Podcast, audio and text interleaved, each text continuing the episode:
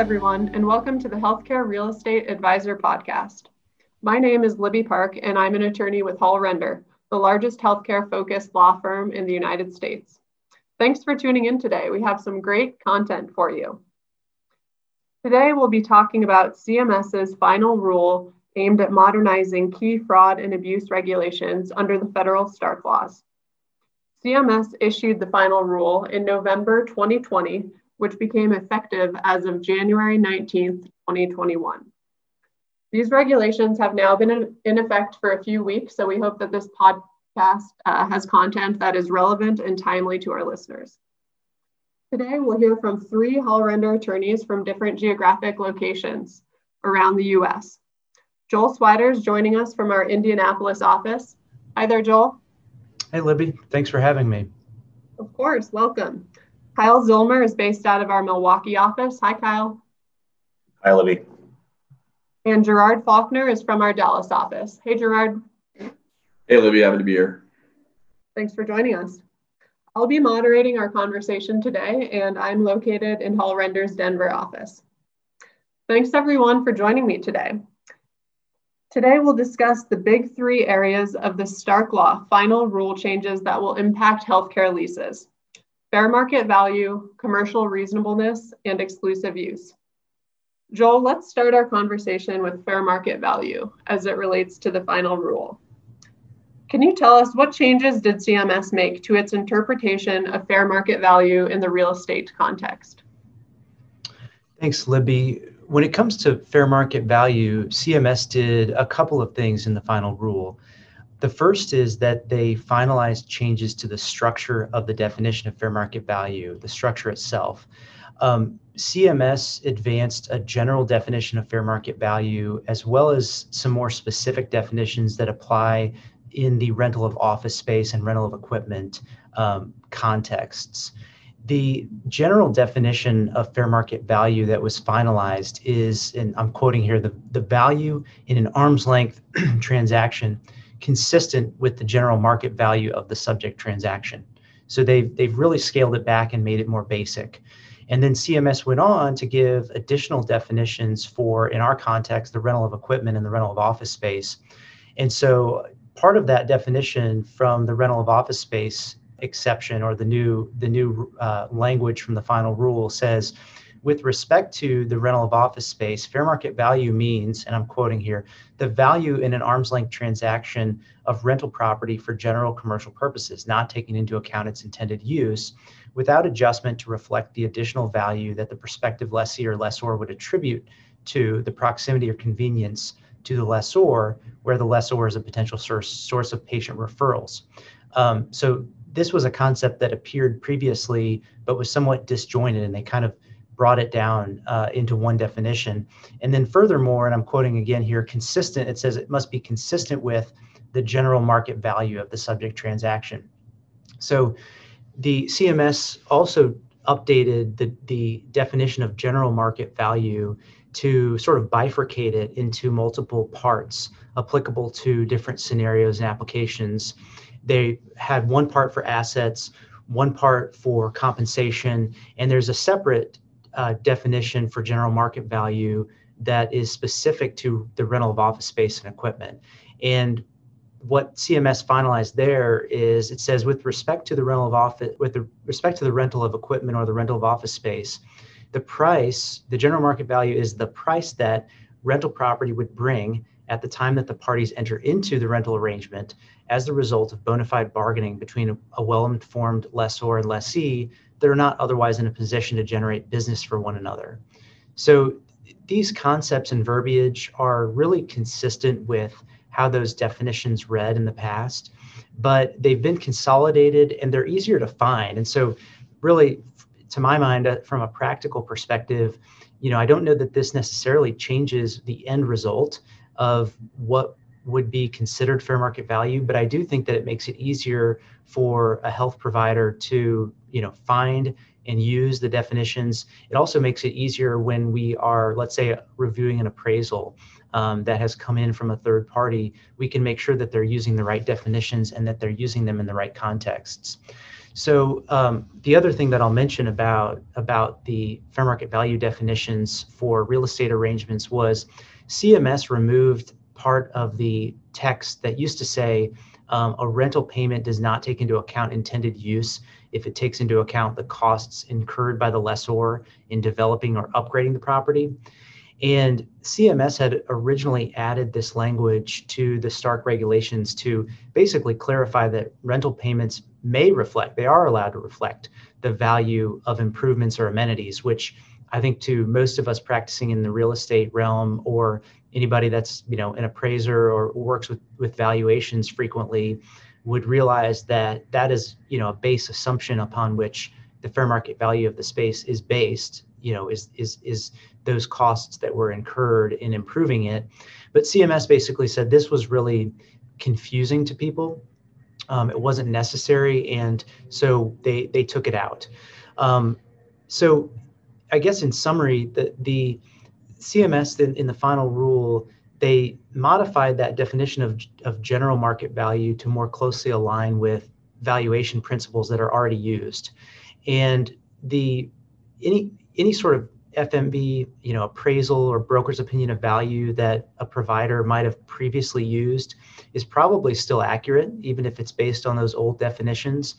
But from a practical matter, I think one takeaway for me uh, and to those listening is, you know, consider updating your template fair market value reports, um, your fair market value policies, your lease templates, because these definitions have changed. And to the extent that an appraiser would, in his or her uh, professional judgment, you know, base an opinion on these, obviously they, they, they're going to be very important for those purposes. Thank you, Joel. Um, and thanks for offering some practical tips for folks listening in as to how the, we can apply some of these changes. Um, another question in regard to fair market value, Joel, did CMS opine on any methodologies for setting FMV in real estate transactions? They did. So, what CMS said in terms of methodologies was basically that CMS will not prescribe any particular method for coming up with fair market value. And CMS said it would accept a range of methods appraisals, comparables, um, looking at documentation of other transactions. They even talked about cost plus a reasonable rate of return, which is something that hasn't appeared in commentary for a long time. Basically, they will accept any method that's reasonable. And I think from a practical perspective, this really gives providers a bit more leeway to use their discretion, which is a good thing for providers. And I think that's where, too, you know, from a legal perspective, some of our guidance you know comes in the form of what it you know let's look at this arrangement let's look at the stakes involved and the parties involved and maybe we can maybe we can apply um, a cheaper or faster or easier method to come up with fair market value as opposed to getting an appraisal which is really sort of the gold standard and that's something that you would want to use in a more um, high risk type of arrangement so i think i think in general though it was good because cms gave additional leeway to to providers in this area. Thank you, Joel. Appreciate your thoughts on the fair market value portion of this. Let's shift to commercial reasonableness. Gerard, can you please tell us a little bit about what changes did CMS make to the definition of commercially reasonable? Yeah, so CMS's definition uh, of commercially reasonable was sort of expanded in order for them to try and take a more objective approach to their analysis. And so they ended up landing on the, in the final rule on commercially reasonable, meaning that the particular arrangement furthers a legitimate business purpose of the parties to the arrangement and is sensible considering the characteristics of the parties, including their size, type, scope, and specialty. Um, CMS also kind of added in there that an arrangement may be commercially reasonable even if it does not result in profit for one or more of the parties. Gerard, thanks for that definition. How will CMS determine if an arrangement is commercially reasonable, and how does the new definition impact this analysis? So, now under the final rule, the new rule, CMS's determination uh, is based on a case by case analysis that turns on whether or not the arrangement makes sense as a means to accomplish the party's legitimate business goals. And so, when CMS is making this determination, they're going to look uh, on a case by case, fact specific uh, inquiry on uh, the characteristics of the parties, and that'll kind of depend on on which parties are involved. So they're going to be looking at things like the size, the type, uh, and scope and specialty of the parties. CMS indicated in, in the publishing of the final rule that it views this updated standard as more objective since it requires assessment of the characteristics of the parties themselves rather than uh, the previous rule, which had more of a focus only on the perspective of those parties as they entered the arrangement. So that's that's really how the previous CMS commentary had framed this commercial reasonableness discussion. It's important to remember, though, that just because an arrangement ultimately achieved a legitimate business purpose, that doesn't mean that that arrangement was necessarily commercially reasonable. Um, we can take from the final rule that the focus here will not obviously be on that result of the arrangement and, and more so uh, a fact-based inquiry, um, you know, case by case inquiry into whether or not uh, it was reasonable and, uh, to enter that arrangement in the first place for the parties. Thanks for those thoughts, Gerard. And can you tell us how will this definition, what are your thoughts on how the definition of commercially reasonable will work in conjunction with the requirement that lease space does not exceed the amount of space that is reasonable and necessary for the legitimate business purposes of the leasing arrangement? Yes, that's a bit of a mouthful. Um, but CMS essentially clarified uh, the additional requirement that the lease space does not exceed that which is reasonable and necessary for the legitimate business purposes of the lease arrangement um, in the office space exception is separate entirely from this commercial reasonableness standard. Uh, according to CMS, the language in that office space exception is more geared towards the prevention of sham lease arrangements where the rental charges are for office space for which the lessee rather um, has no genuine or reasonable use, so it's not serving that legitimate business purpose. Great. Thank you for your thoughts on this topic, Gerard. Kyle, let's close things out today with a discussion on the changes to the rental of office space exception. Did CMS make any other noteworthy adjustments to the rental of office space exception that providers should be aware of? Thanks, Libby. Yes, uh, in addition to the changes to FMV and commercial reasonableness that Joel and Gerard have discussed, uh, CMS finalized another significant change to the rental of office space exception and how we view leasing arrangements in the healthcare context. One of the requirements of the rental of office space exception is that the lease space be used exclusively by the tenant. The rationale for this requirement was to prevent, uh, as Gerard alluded to previously, uh, sham or paper leases. Uh, in this case, where a landlord receives payment from a tenant for space that the landlord continues to use itself. However, without further clarification, this requirement was also interpreted to mean that the tenant could not share the space with other tenants contemporaneously. So when we had clients who wanted to structure part-time or shared space arrangements, we were inclined to rely on the timeshare exception to protect the arrangement, which does permit non-exclusive use. But as those who work with the timeshare exception know, it does have a number of strings attached to it and a number of hoops to jump through. In the final rule, CMS incorporated a comment in the rental of office space exception, which clarifies that the exclusive use, uh, as used in the exception, means that the tenant and any other tenants of the same space uses the space exclusion of the landlord or any person or entity related to the landlord. So, in other words, the landlord may not be an invitee of the tenant to use the space, but the tenant and any other tenant operating in the same space may use it at the same time. So, this is a, a significant clarification by CMS, uh, particularly in light of the trend of hospitals employing more physicians. As value based healthcare becomes more prevalent, uh, it, it, allows for greater flexibility in how leasing arrangements can be set up and permits more collaboration between tenants and clinical space. So, a, pri- a prime example of this situation uh, would be where a physician invites another physician into its clinical space to treat a mutual patient for the patient's convenience. Uh, this may have previously be, been considered a Stark violation given our understanding of the rental of office space exception and the exclusive use requirement. However, with the revisions to the exception, CMS has made it clear that these types of arrangements would not pose a risk of program or patient abuse, provided that they continue to meet the other requirements of the rental of office space exception. And lastly, I should also mention that uh, CMS also incorporated a similar change to the exclusive use requirement uh, in the rental of equipment exception. So there is some additional leeway there as well. Thanks, Kyle. It sounds like the final rule added in some flexibility, which will be beneficial to providers and further clarification as well. Another question, does the final rule provide any other insight on Stark exceptions that may be available to providers in structuring real estate arrangements? Yeah, yes. As I mentioned, when we look at protecting real estate leasing arrangements, uh, we, we've typically looked at the rental of office space and timeshare exceptions. However, in the final rule, CMS made clear that leasing arrangements may also be protected under the fair market value exception. So this is also a, a drastic departure from CMS's position in previous rulemaking and is significant, particularly in light of the fact that the fair market value exception does not have a one year term requirement like the rental of office space exception does. This provides healthcare entities with greater flexibility for one off arrangements that may be shorter than one year or arrangements that otherwise do not qualify under the rental of office space or timeshare exceptions.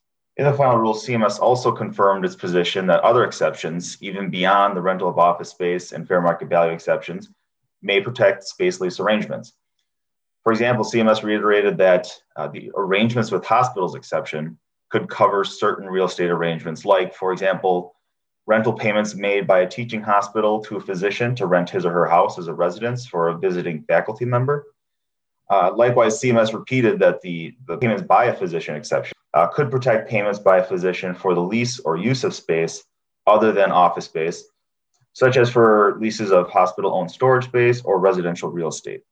Finally, CMS finalizes proposal for a new exception for arrangements with limited remuneration. Uh, provided certain requirements are satisfied, this exception would protect remuneration from an entity to a physician for the provision of items or services that does not exceed $5,000 uh, per calendar year. So this exception could be available to protect one-off or short-term lease arrangements with terms that are set in advance, even if the arrangement is not set in writing. Uh, that is not a requirement under this exception. So um, obviously provides some greater flexibility there as well. Uh, and lastly, I just wanted to mention two other changes CMS made that uh, could also be relevant for those who practice in the health, healthcare real estate realm. Uh, first, CMS revised its position with regard to missing signatures and the writing requirement rules. Uh, previously, if a written agreement lacked the parties' signatures, they were allowed to obtain the signatures within 90 calendar days following the effective date of the arrangement, provided the arrangement complied with all other required elements of an applicable exception. In, the final rule, CMS expanded the scope of the late signature exception to include a grace period for the required writing along with the missing signatures in, in the event the parties fail to compile a written agreement for a particular arrangement, if that's requirement under the applicable exception, they now have 90 days from the arrangement's effective date to compile a collection of documents that evidences the course of conduct and the terms of the arrangement between the parties and reduce that collection to a signed writing. So we're expanding it not just to the signature, but also to the required writing uh, requirement for, for certain exceptions under the Stark. The second change is with regard to the isolated transaction exception. Healthcare entities have historically used this exception to protect a one time transaction involving a single payment or one that involves integrally related installment payments. Uh, in the leasing context, we typically see this exception called upon in the instance of a, a missed rental payment or a similar oversight in an arrangement. Uh, the final rule clarifies that the forgiveness of an amount owed in settlement of a dispute so, for example, the payment of back rent or a missed rental payment is itself a separate arrangement, which may be covered under the exception. However, the important thing to note here is that the compensation arrangement, which is the subject of the underlying dispute, is not retroactively made compliant simply because a, set- a settlement arrangement is achieved via the isolated transaction exception. So uh, it, it gets to be a little complicated and convoluted when you go down this path of, of trying to figure out if a an arrangement or a back payment can fit under the isolated transaction exception. So if there is any uh, confusion or any question as to whether a, an arrangement would, would comply with the exception, we, we often tell our clients to you know, go through the facts and, and consult with their attorney um, to figure out if if they can rely on that exception in that case. Yeah, and Libby, this is Joel. the only thing that I would add there, and I, I think Kyle makes a great point um, that these additional exceptions that CMS has allowed us to allow providers to avail themselves of in the leasing context is a really big and important departure from past guidance, and one that I think a lot of our health provider clients will be able to utilize. Um, I, so two, I guess two quick notes. One is on the isolated transactions exception.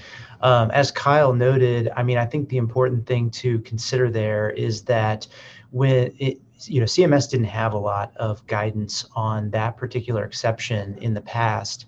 And so one of the big, I guess, departures or clarifications that was made um, was the fact that it doesn't make the underlying arrangement um, compliant. And Kyle noted this, but I just wanted to, to highlight that that even if we have a payment that needs to be made to settle a dispute, that payment itself might qualify or, or be compliant under the isolated transactions exception, but it does not make the underlying arrangement compliant if it otherwise wasn't, otherwise didn't meet the other um, the other standards.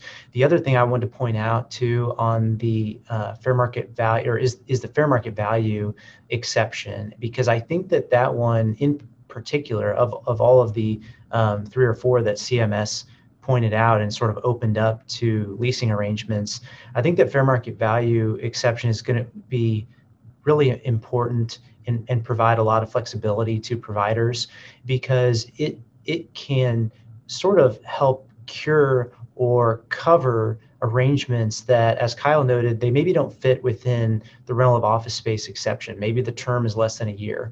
Um, and they maybe don't fit in the timeshare exception because it's actually a lease. It's not, you know, a license. It's it's it's conveying a possessory leasehold interest.